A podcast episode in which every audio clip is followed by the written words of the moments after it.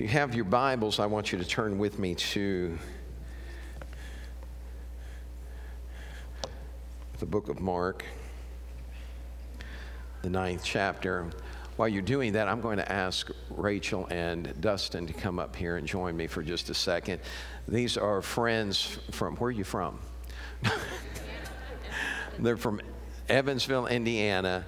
Now, Rachel, I don't know how old she is now, but once, once upon a time, when she was a were you teenager? Uh, early 20s. Early 20s. Uh, she made a trip with us to Mexico. A couple times, yeah. How long ago was it? 20 years ago. 20 years ago. So it was, it's a thrill to have them here with us today and kind of reconnect with him. This is her husband, Dustin. And please make them welcome. They're praise and worship leaders at their church. Thank you.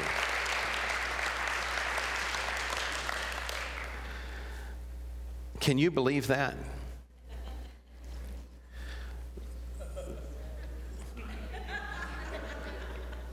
No, no, that's the title of my message. Can you believe that? You know, sometimes we hear things or we see things that so astound us that we look at it and we go, man, can you believe that? Other things, we see somebody do something so stupid that we turn around and look and go, can you believe that? And how many of you have ever personally done something stupid? And wow, got a lot of stupid people in here today. No, I'm kidding. No, I'm kidding. I'm kidding. We've all done some stupid things, haven't we? And so it's it's when that happens, I have literally said to myself, I can't believe I just did that. I remember the I think I was in the 10th grade and we had I was in chef's class and we had prepared like a spaghetti dinner or something and i had a i was doing dishes and i had one of those blenders you know what i'm talking about? Like an egg beater you know blender thing. And it fell off in the dishwater. And, and the water was bubbling and i reached in. And when i reached in i went got my hand back out and immediately stuck my other hand in.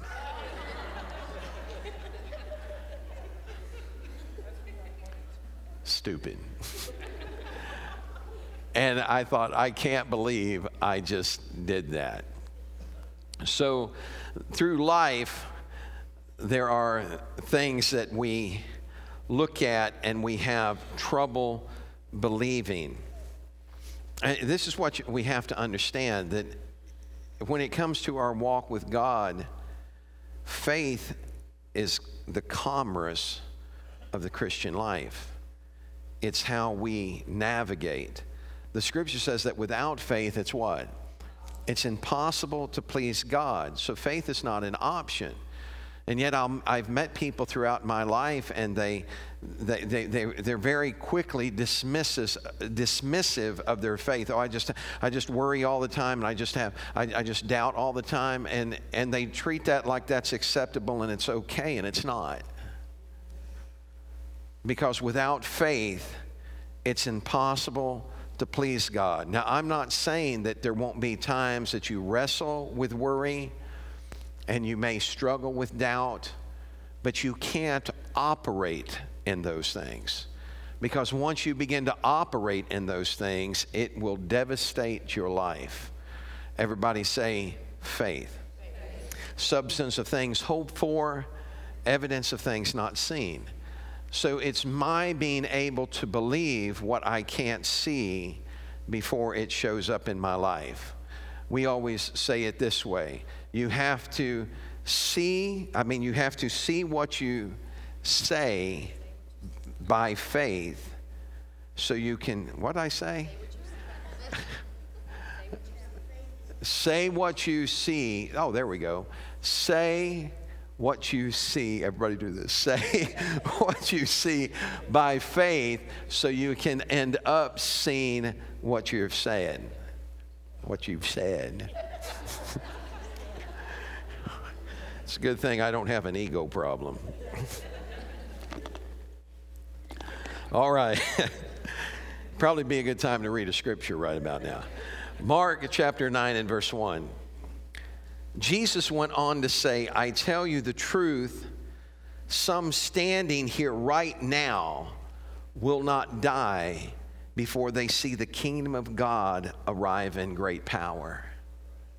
Can you believe that? He makes a statement and said that there are some that were standing there at that moment that would not die until they saw the kingdom of God come in great power. And it happened. All you have to do is continue to read the chapter. Six days later, he takes them up to a mountain that has become known to us as the Mount of Transfiguration. And there, something transpires, and three men witness the kingdom of God come in great power. Peter, James, and John are standing with him. When suddenly on that mountain, something begins to happen to his physical body, and he transfigures, he transforms. He begins to glow bright like the sun. I was sharing in the first service, we were moving things from the Life Center. The, uh, I think it was Friday, and we were sliding these those round white tables off. And it was really hot Friday, and the sun was shining really bright. And, and when we slid those tables out of that dark trailer and the light hit them, man, I, we couldn't hardly see. And I thought, oh, this is blinding. I mean, literally, we were having to look away because it was so intense. Can you fathom what he must have looked like? Can you believe that? That all of a sudden he began to glow with the glory of God. And his appearance, it said that he was whiter than anything that had been used in, with fuller soap. In other words, you couldn't bleach anything and get it as white as his garments were. And he rose above them, and all of a sudden, two other people showed up. Moses, the great lawgiver, came, and Elijah, the prophet that never saw death, came. And they were talking to one another. And if you study scripture, you'll find out later what the conversation was about. It was about Jesus getting ready to give his life. And they were speaking to him about it. And I often wondered what they were saying to him. I, there's no way for us to know, but with, with, with such a task in front of him, I can't help but think that they had showed up and saying, This is what we've all been waiting for. I know you're going to be able to do this because, you know, there were times that he, he, you see it when he's in the garden that he's praying, if there's any way, let this cup pass from me. But in that glorified state, there's nothing that's impossible. The three disciples standing there looking at that. Have you ever been in a situation where stuff was going on and you really didn't know what to say, but you said something anyway? you know what I'm talking about? It's kind of like one of those moments where it'd be better to say nothing than to speak up and remove all doubt. And all of a sudden, Peter is looking at this as he's experiencing this, and, and he, he feels. Now, think about this because there's no way that Peter could have known who these people were. But Peter makes a statement and he says, Lord, it's good for us to be here. Let's build three tabernacles one for you, one for Moses, and one for Elijah. The only way that he would have known who they were was the conversation that had been going on. So he was listening to what was happening. It's not like they had Polaroid snapshots of these guys. And so he, he understands who they are. You have the great lawmaker Moses, and you have the, the, the prophet Elijah that took on an entire kingdom, and, and, and, and he, he, he gets caught up in heaven and, and Peter's beside himself. And when he makes that statement, hey, it's good for us to be here, let's, let's make three tabernacles. And then all of a sudden, he no more got that out of his mouth until they heard a voice sound out of heaven This is my beloved Son, in whom I am well pleased. Hear him. It was a nice way of saying, zip it, Peter. How many of you know that there are times that you just need to be quiet and listen? There are times that you just need to soak up. And I got to tell you, to me, I, I, I, I, can only try and imagine what it would have been like to have seen that. And I don't think I'd have had the ability to speak at all.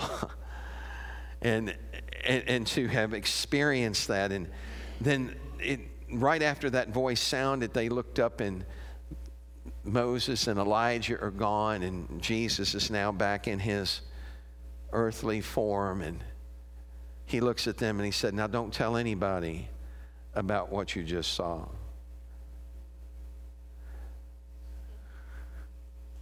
You're kidding me, right? you, you, you don't want me to, to, How many of you have ever had something that was so good that you wanted to share it and you weren't supposed to share it? Like when we got the church paid off.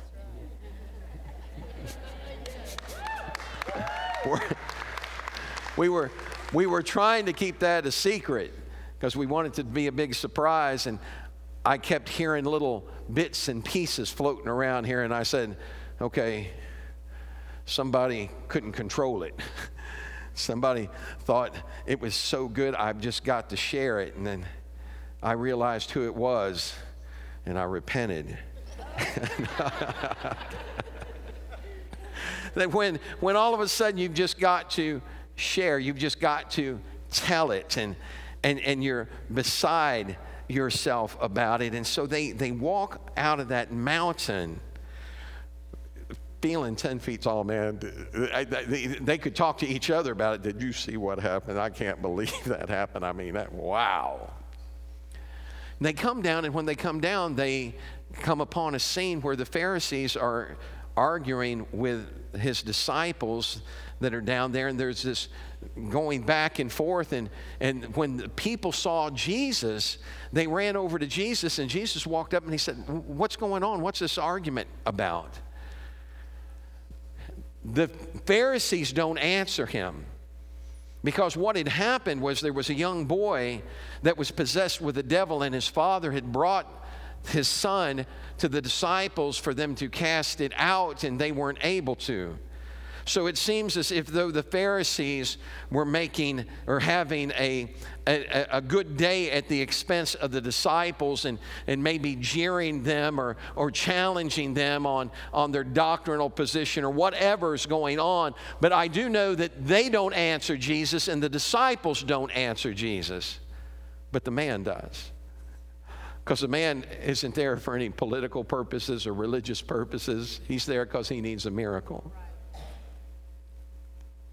There comes times in our life where nothing else matters but God.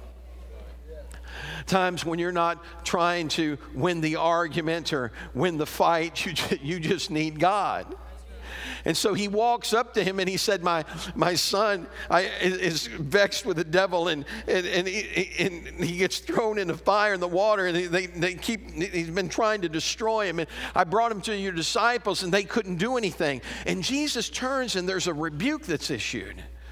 And it's hard to understand who he's rebuking, whether it's his disciples or whether it's the Pharisees. But he, when he talks about, you know, you adulterous, evil generation, how, how long am I going to be with you? And I think that what we need to focus on here is Jesus is more concerned about that boy being free than he is about either his disciples or those Pharisees winning an argument. Oh, let me say that again.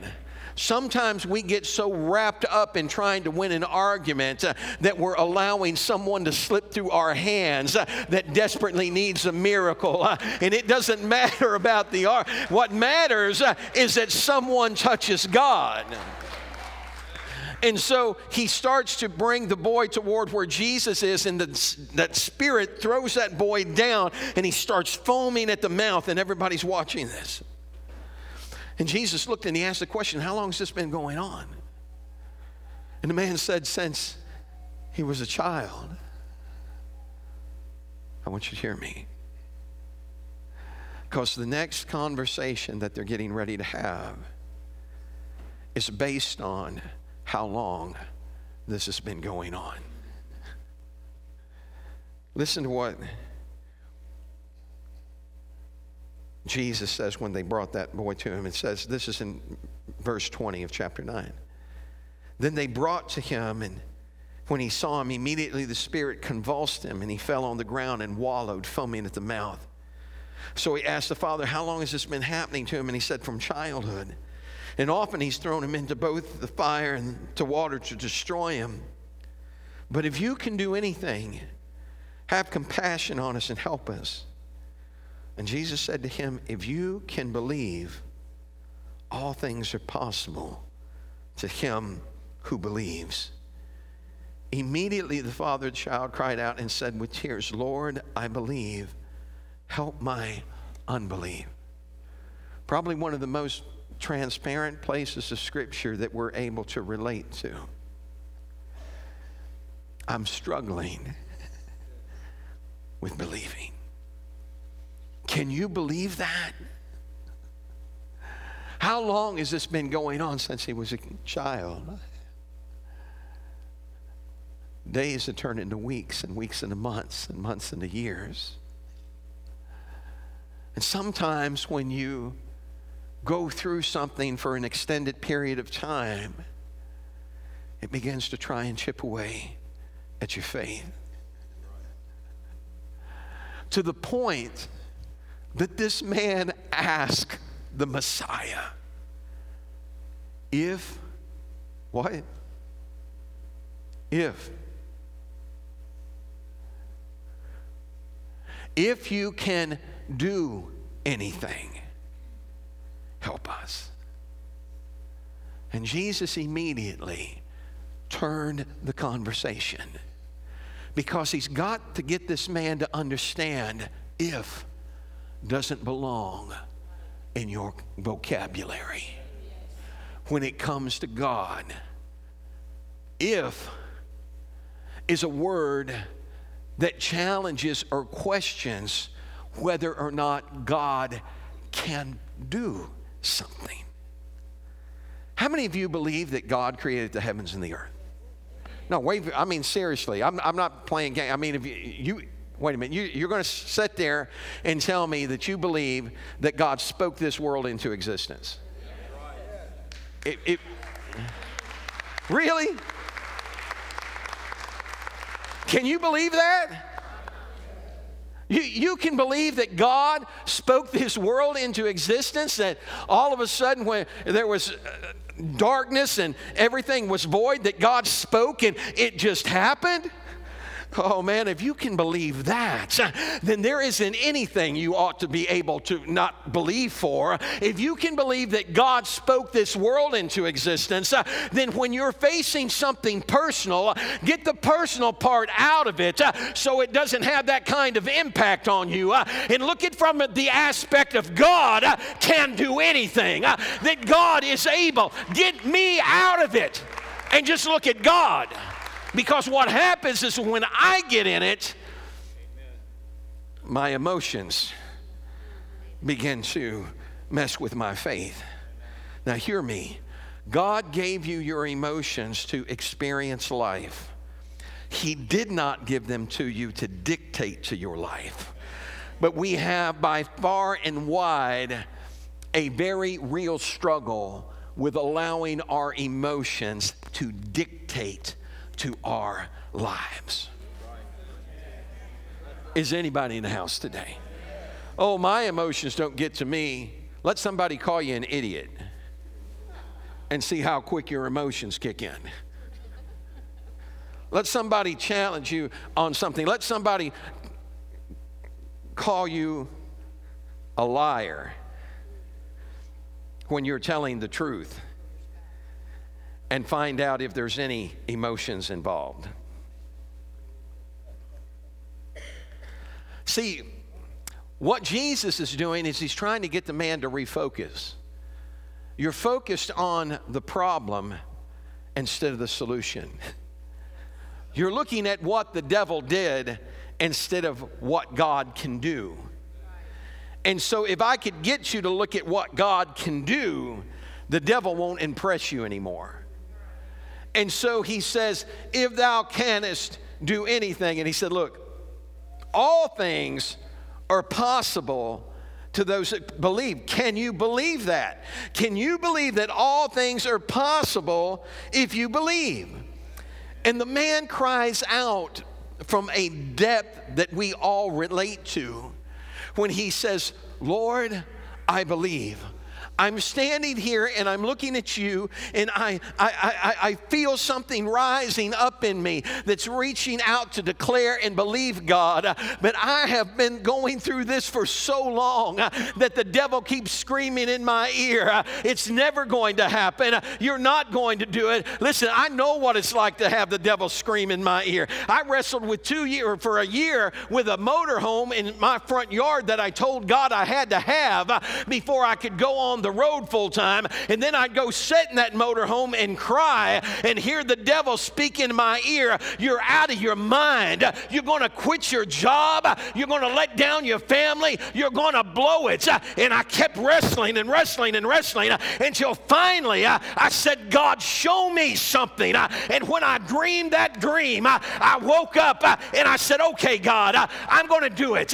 I'm going to do it. I know God's got a way of talking to us that makes crystal clear.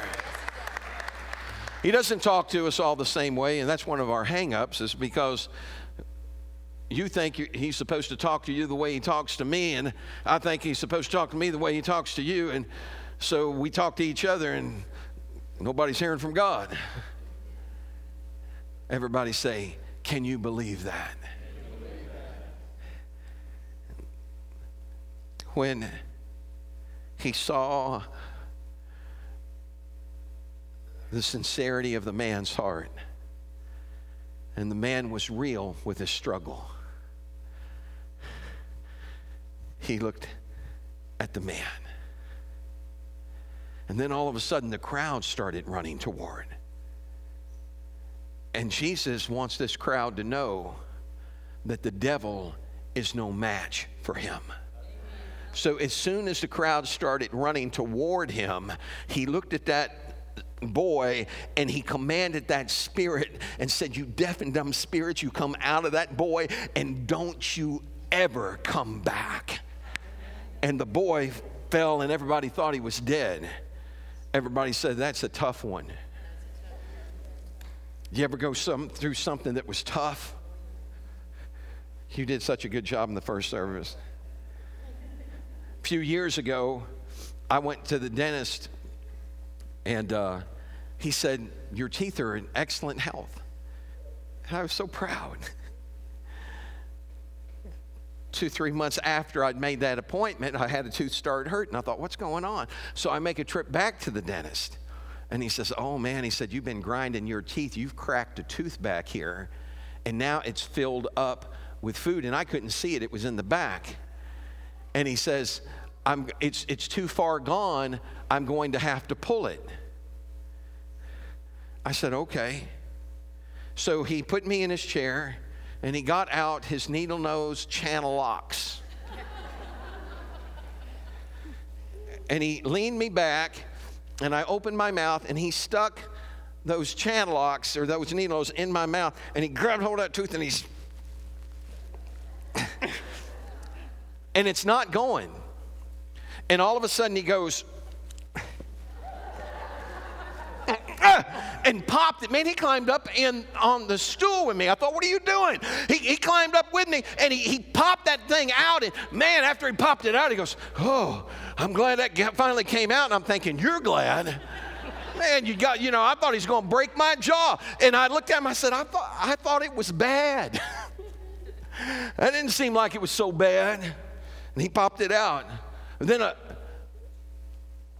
few months after that, I had another situation. I went back to him and I had all my wisdom teeth. I'd kept all my wisdom teeth. They told me I should have them cut out or pulled, and I thought they'd never done anything to me.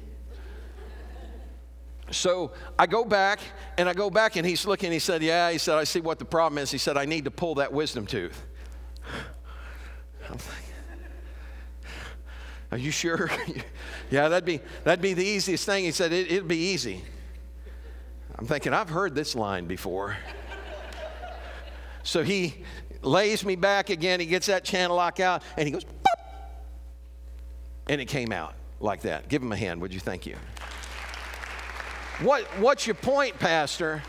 My point is that there are some trials that are easy to go through, and there are others that feel like they're ripping your guts out. Others that feel like somebody climbed up on top of you and you're in a tug of war for your life. And that boy fell dead, or like he was dead, and Jesus just reached up and reached down and helped him up. Turn around, look at your neighbor, and say, You're not alone. He's going to help you up. You're going to get up again. Everybody say it. You're going to get up again. Can you believe that? Can you believe that? Can, can you believe that you're going to get up again? Well, then, give him a shout. See, here, Here's the deal if, if, if we believe that God is who He said He is and, and He can do what He said He would do, you'd think we'd get a little excited about it, wouldn't you? You'd think that we'd, you know, I, I remember being in a, a, workplace and they came out on the floor and they told me, they said, they, the, and I've been to the front office uh, and they said, all this talk about God is going to stop out here. And I smiled at that boy and I said, they can have my job, but they can't have my testimony. I, I'm not giving up. I, I'm not letting go. I'm not giving in, I'm hanging on. Everybody say, hang on. hang on. Can you believe that? All things are possible to those that believe. I, I, what I've got here is a children's Bible. Can you read it? It says, the children's Bible. Здравствуйте, вы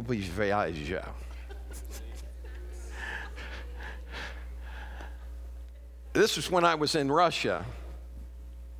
And I was getting ready to go in and pass out Bibles. I went to Russia and I, I, I felt like I, I, thought I was going to make one trip. And then when I got there, I, on the way out, the Lord spoke to me and said, How could you turn your back on them now?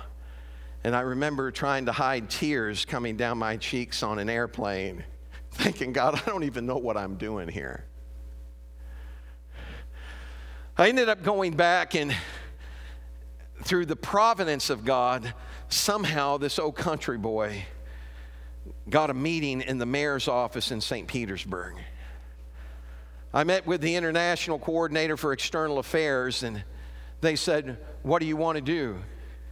And I said, I'd like to pass out the Bible in your public schools.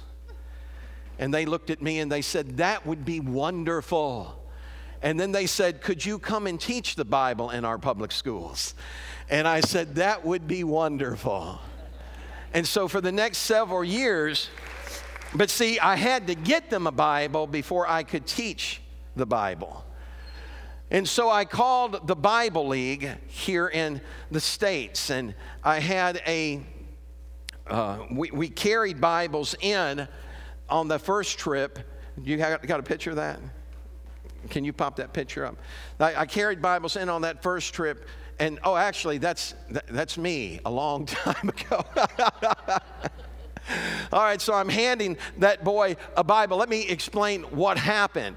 So I went, I called the Bible League because we had we had Bibles before that we bought and we carried over. So I was trying to get those Bibles and they said, "Yes, yes, we can arrange that. Send us the money and you can pick the Bibles up in Russia."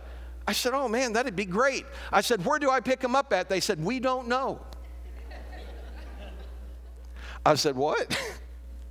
so they tell me again, and I said, I, am not trying to, you know, be rude or anything. I said, but do you understand what that sounds like? You want me to send you money and you don't even, you can't even tell me where I'm supposed to pick Bibles up at? Can you believe that? so I got to thinking, I thought, you know what? I'm going to trust God. Because somewhere there are Bibles in Russia. And I believe God's big enough to help me find those Bibles.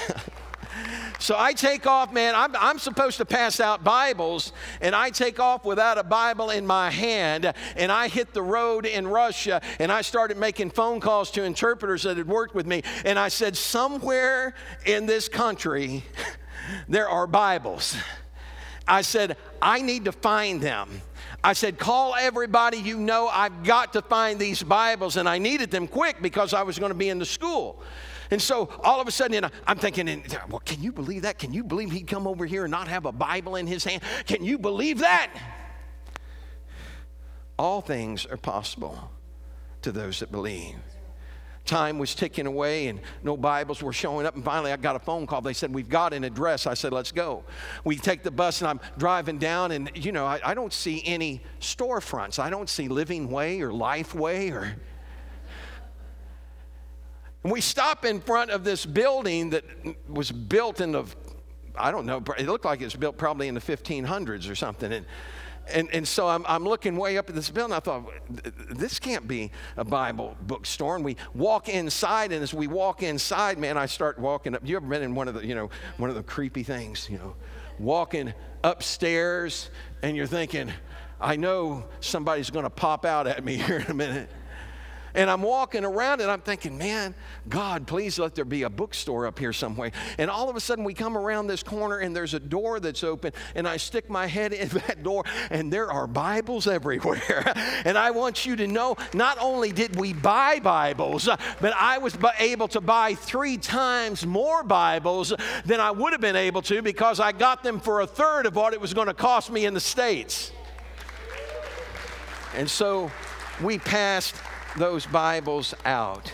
Can you believe that?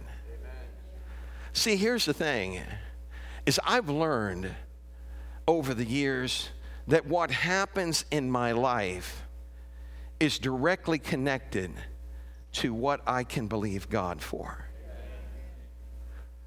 The man that said, I don't believe it, never received it. So, my question today is what are you able to believe God for. Can you believe God for a child that looks like there's no hope for?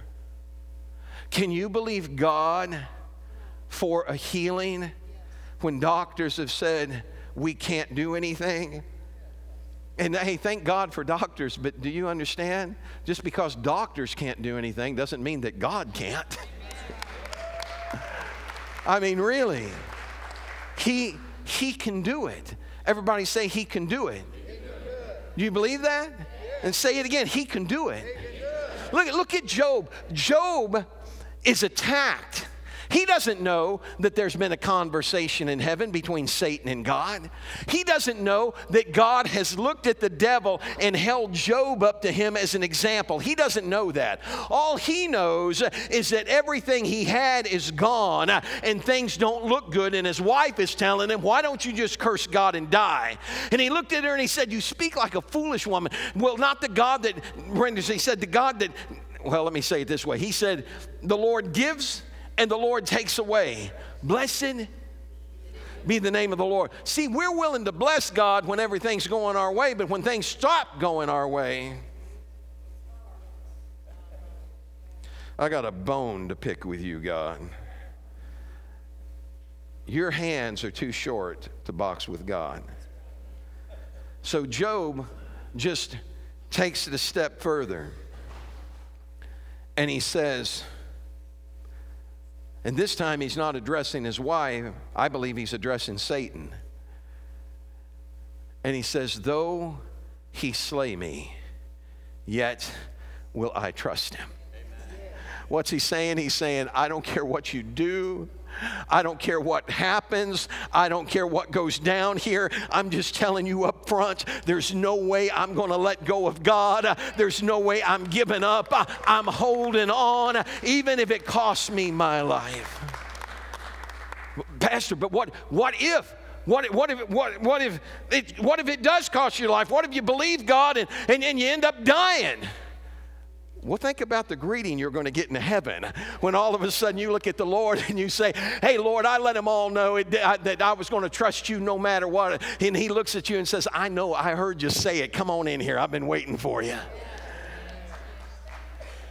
We have predetermined ideas about how God works and about what He ought to do. And God is God. God doesn't have to get His plan approved by us. We are not. How many of you have ever felt like you were, you know, the seal of approval for God? You, you ever think about how ridiculous it must sound to God when all of a sudden we sit down and we're explaining to God how He could fix this problem? I mean, God, honestly, all it would take is this. I mean, I know you're busy, but I'm just, I just want to give you a hand. All it, can you believe that? Can you believe that there are people that try and tell God how to do his job? Oh, it got real quiet. Can you believe you're sitting next to one of those people that have tried to tell God how to do their job? Can you believe that your legs are in the blue jeans of one of those people that have tried to tell God how to do their job? Everybody said, Thank God I wore a dress today. Can you believe you're in a dress? The truth is, at some point in time, we've all been there. We've all had that thought, God, it would be so simple, but we don't understand the grand scheme of things. Several years ago, I heard about a woman, her name was Marjorie Decker. And she talked about how God came to her and spoke to her to rewrite Mother Goose nursery rhymes. And she said, What? And it wouldn't go away. God kept coming back to her and said, I want you to rewrite Mother Goose Nursery Rhymes. So she finally picked up a book of Mother Goose Nursery Rhymes and she looked at it and said, All right, Mother Goose, it's time you got saved. And so she wrote a book of Mother Goose Nursery Rhymes. I found this book several years after I, would heard about the story. It's Marjorie Decker, the Christian Mother Goose. I thought I'd share a few of these with you before I get into the main one here. How many of you have ever heard of Mary Had a Little Lamb? Mary had a little lamb, its fleece was white as snow, and everywhere that Mary went, the lamb was sure to go. Now, Jesus has a little lamb, that little lamb is you, and he is pleased when all his lambs keep following him too. Everybody say that together. Oh, that's wonderful. You remember little Miss Muffet and that spider? Little Miss Muffet sat on a tuffet thanking Jesus for curds and whey. There came a big spider and sat down beside her to listen to Miss Muffet pray.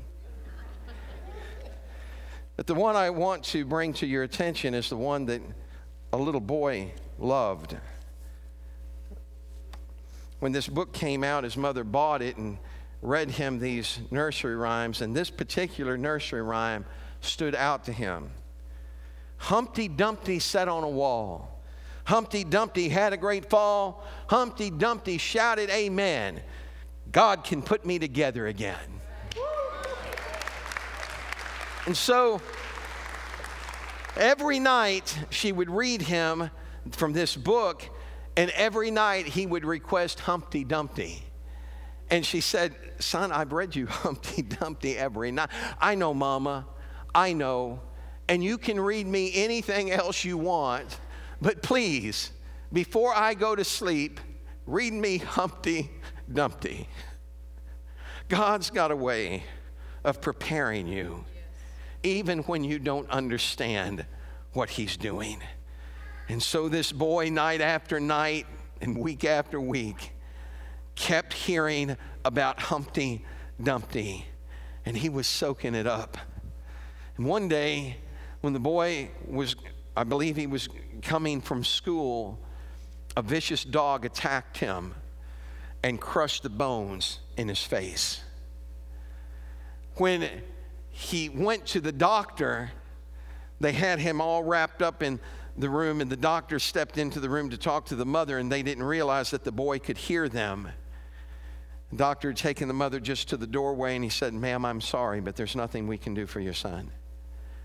He said, His bones aren't finished growing, and we can't do reconstructive surgery until his bones finish growing. And by the time that happens, I'm afraid these scars are going to end up permanent. That I, I just don't think we're going to be able to do anything. I'm sorry. And he turned to walk away, and when the mother stepped back in the room, tears were streaming down her face. And the boy looked up at her and said, Mama, she said, What, son? He said, Mommy, Humpty Dumpty sat on a wall. Mommy Humpty Dumpty had a great fall, but you know what, Mama? Humpty Dumpty shouted amen because he knew God can put him together again. And Mama, God can put me together again too. Can you believe that? Can you believe that? That little boy believed it, and six weeks later, he was on national television. He didn't have a scar on his face. God had put him together again. God has a way of building faith from what we focus on. That's why when the man was saying, If you can do anything, Jesus knew he had to shift his focus. Uh, you've been looking at your son, you've been looking at the problem. Uh, I need you to look at me. Uh, all things are possible to those that believe. Can you believe that? Because if you can believe that, he can do that. Would you stand with me right now?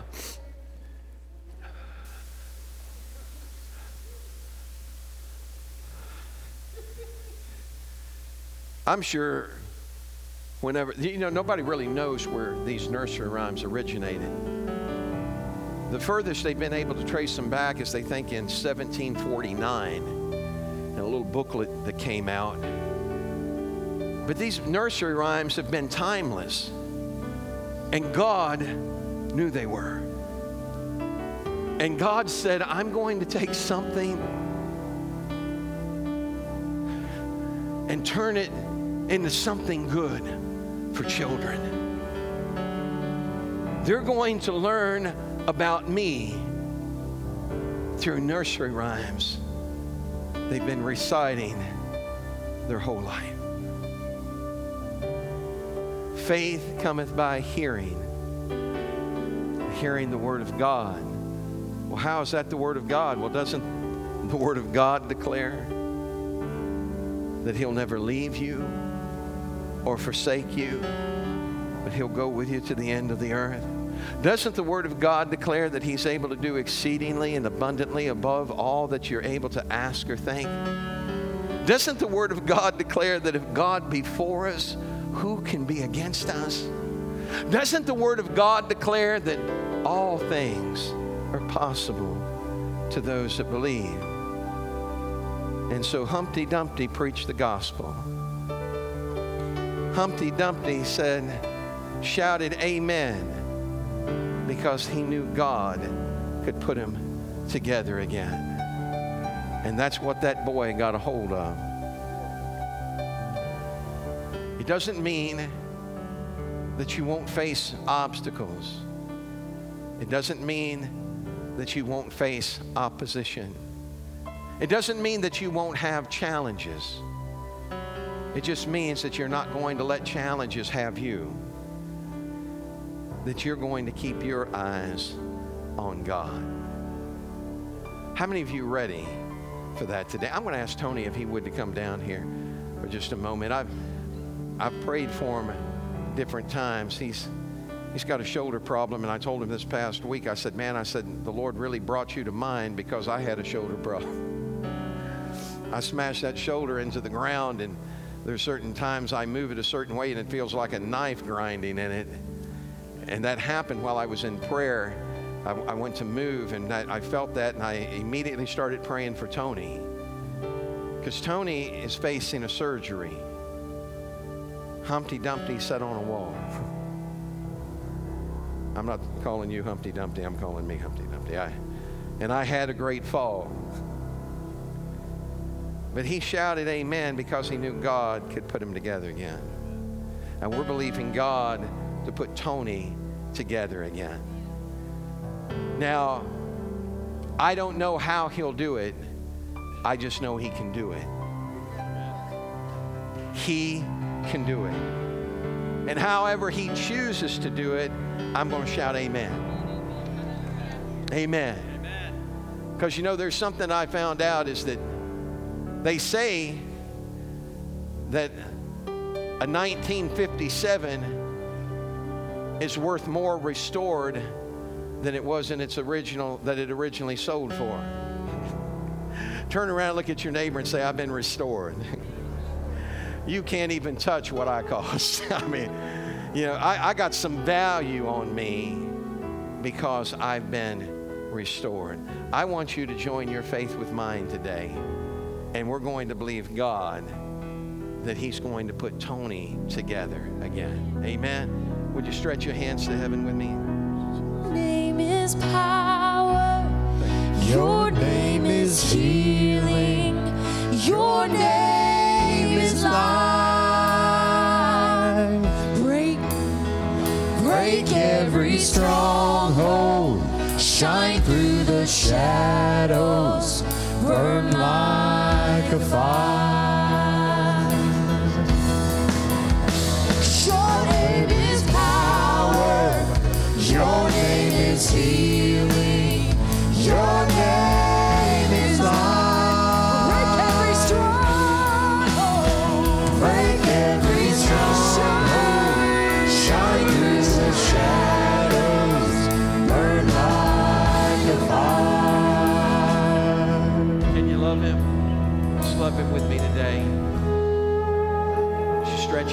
to heaven.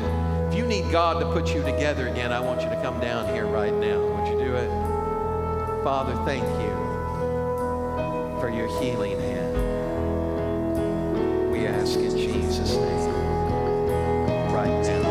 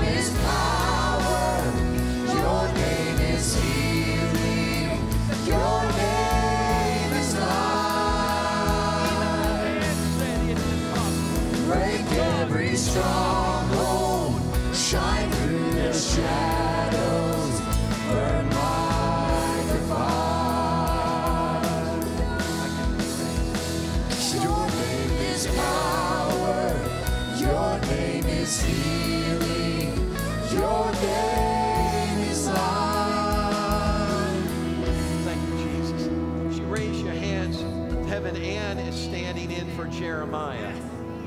They, this family has been through so much with this little boy, and he's such a trooper and such a fighter. But they've had trouble with that airway. How many of you know that when God said, Let there be light, there was light? When God says, Let there be air, there's air. When He says, Let Jeremiah breathe, Jeremiah is going to breathe. We're believing God right now for God to reconstruct that airway. He can give him a brand new one. Mm, In Jesus' name. In Jesus' name. Thank you, Father. I'm going to ask Rachel and your husband, Dustin, come here. We just want to pray over you and the ministry that God has called you to. There's nothing that God can't do. So one, one of the things I had to learn was not to put limits on him. Not to tell God what I could or what I couldn't do, but rather just approach him from the aspect, here I am, God. Use me. Whatever you want me to do, I'll do. When I went on the field, I had no inclination at all that I would end up being doing missionary work. None. None. You'd have knocked me over with a feather if you'd have told me that. But in my, the process of living, one of the things that I always said to God was, I'll do whatever you ask me to do. Because I believe that God doesn't ask unless He's going to equip, unless He's going to give me what I need to make it happen because he would never put me out somewhere and leave me on my own. He said, I'll never leave you, I'll never forsake you. So as you stretch your hands to heaven with me right now, this is what I just hear coming up in my spirit. I'm just going to share it with you. Dream big. Just dream big. Father.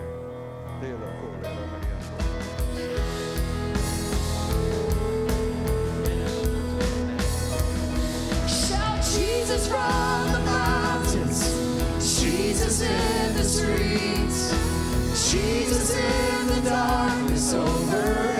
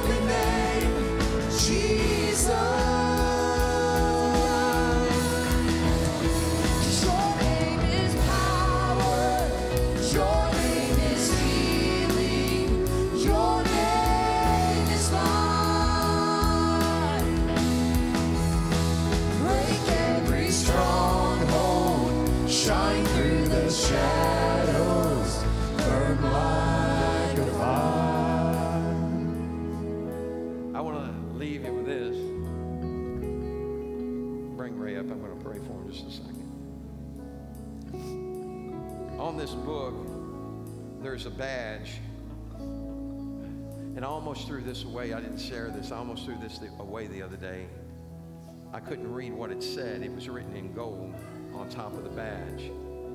My daughter came over and I said, You want that badge? And she said, Dad, you need to keep it. I said, No, I'm just going to throw it away. She said, Don't throw that away. She said, Did you read what's on this badge? I said, No, I, I really didn't read it. It came from the school. And it said, Our children love Rick.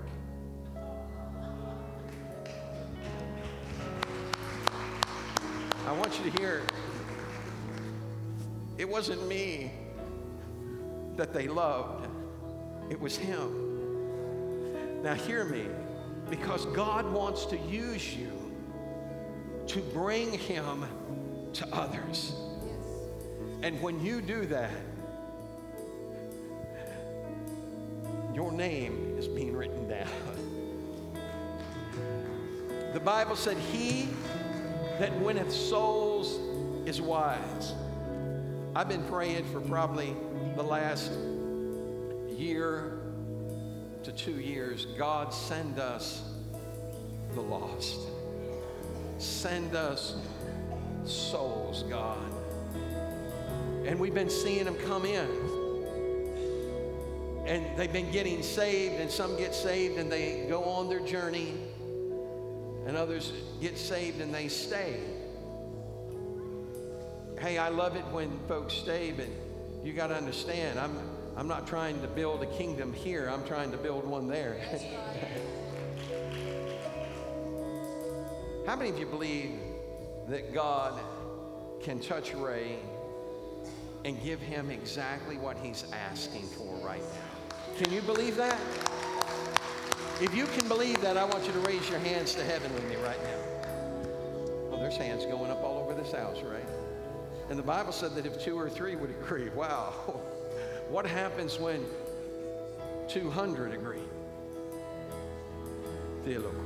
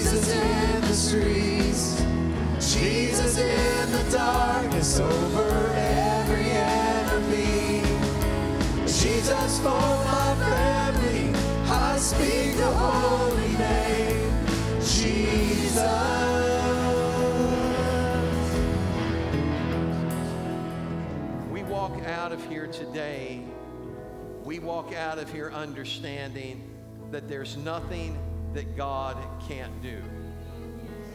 Nothing that God can't do. Now, God doesn't always do things the way we want Him to. That doesn't mean He can't do it. How many of you have ever asked your husband to wash dishes and then complained about the way he washed them? He's not going to do it exactly the way you do it. So you have to, God, this is what I love about God. God gives us the ability to do it. And then He gives us the freedom to do it. And He doesn't come down and beat us over the head when we don't do it exactly the way He would have done it. He said, they did it.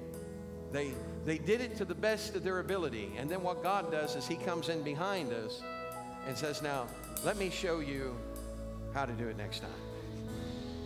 He, he's able to. Have you ever had God fix one of your mistakes? Oh, yes. You ever have God come in and just change something that, that you didn't get right?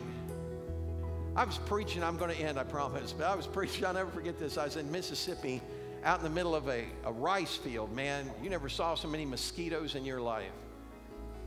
And I'd set up that day, and we had a motor home and I got too hot. While I was preaching, I almost passed out.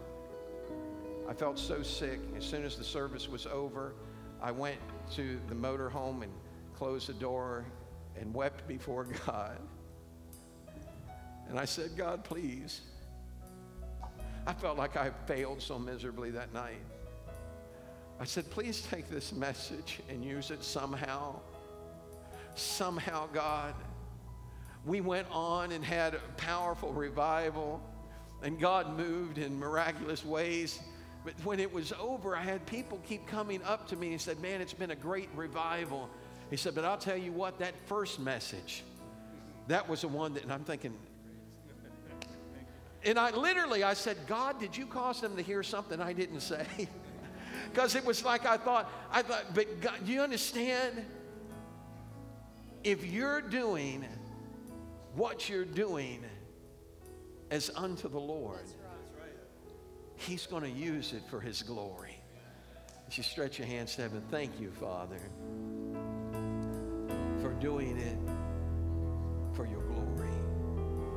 Everything He's been through, God, all the disappointments, God, all Your name is healing. Your name is life. Break every stronghold. Shine through the shadows.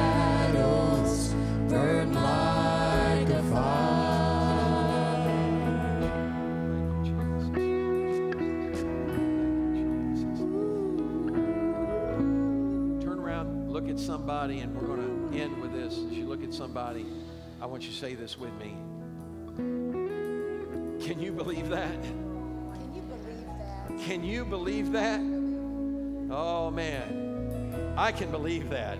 Come on, shout it out. I can believe that. God bless you. We love you.